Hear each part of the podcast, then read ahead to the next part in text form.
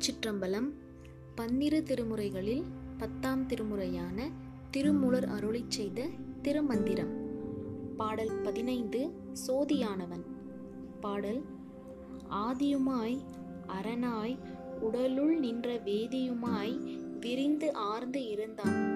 அருள் சோதியுமாய் சுருங்காதது ஓர் தன்மையுள் நீதியுமாய் நித்தம் ஆகி நின்றானே பொருள் சிவபெருமான் உலகை படைப்பவனாயும் அழிப்பவனாயும் உடலை காத்து மாற்றம் செய்பவனாயும் அவற்றையும் கடந்து விளங்குகிறான்.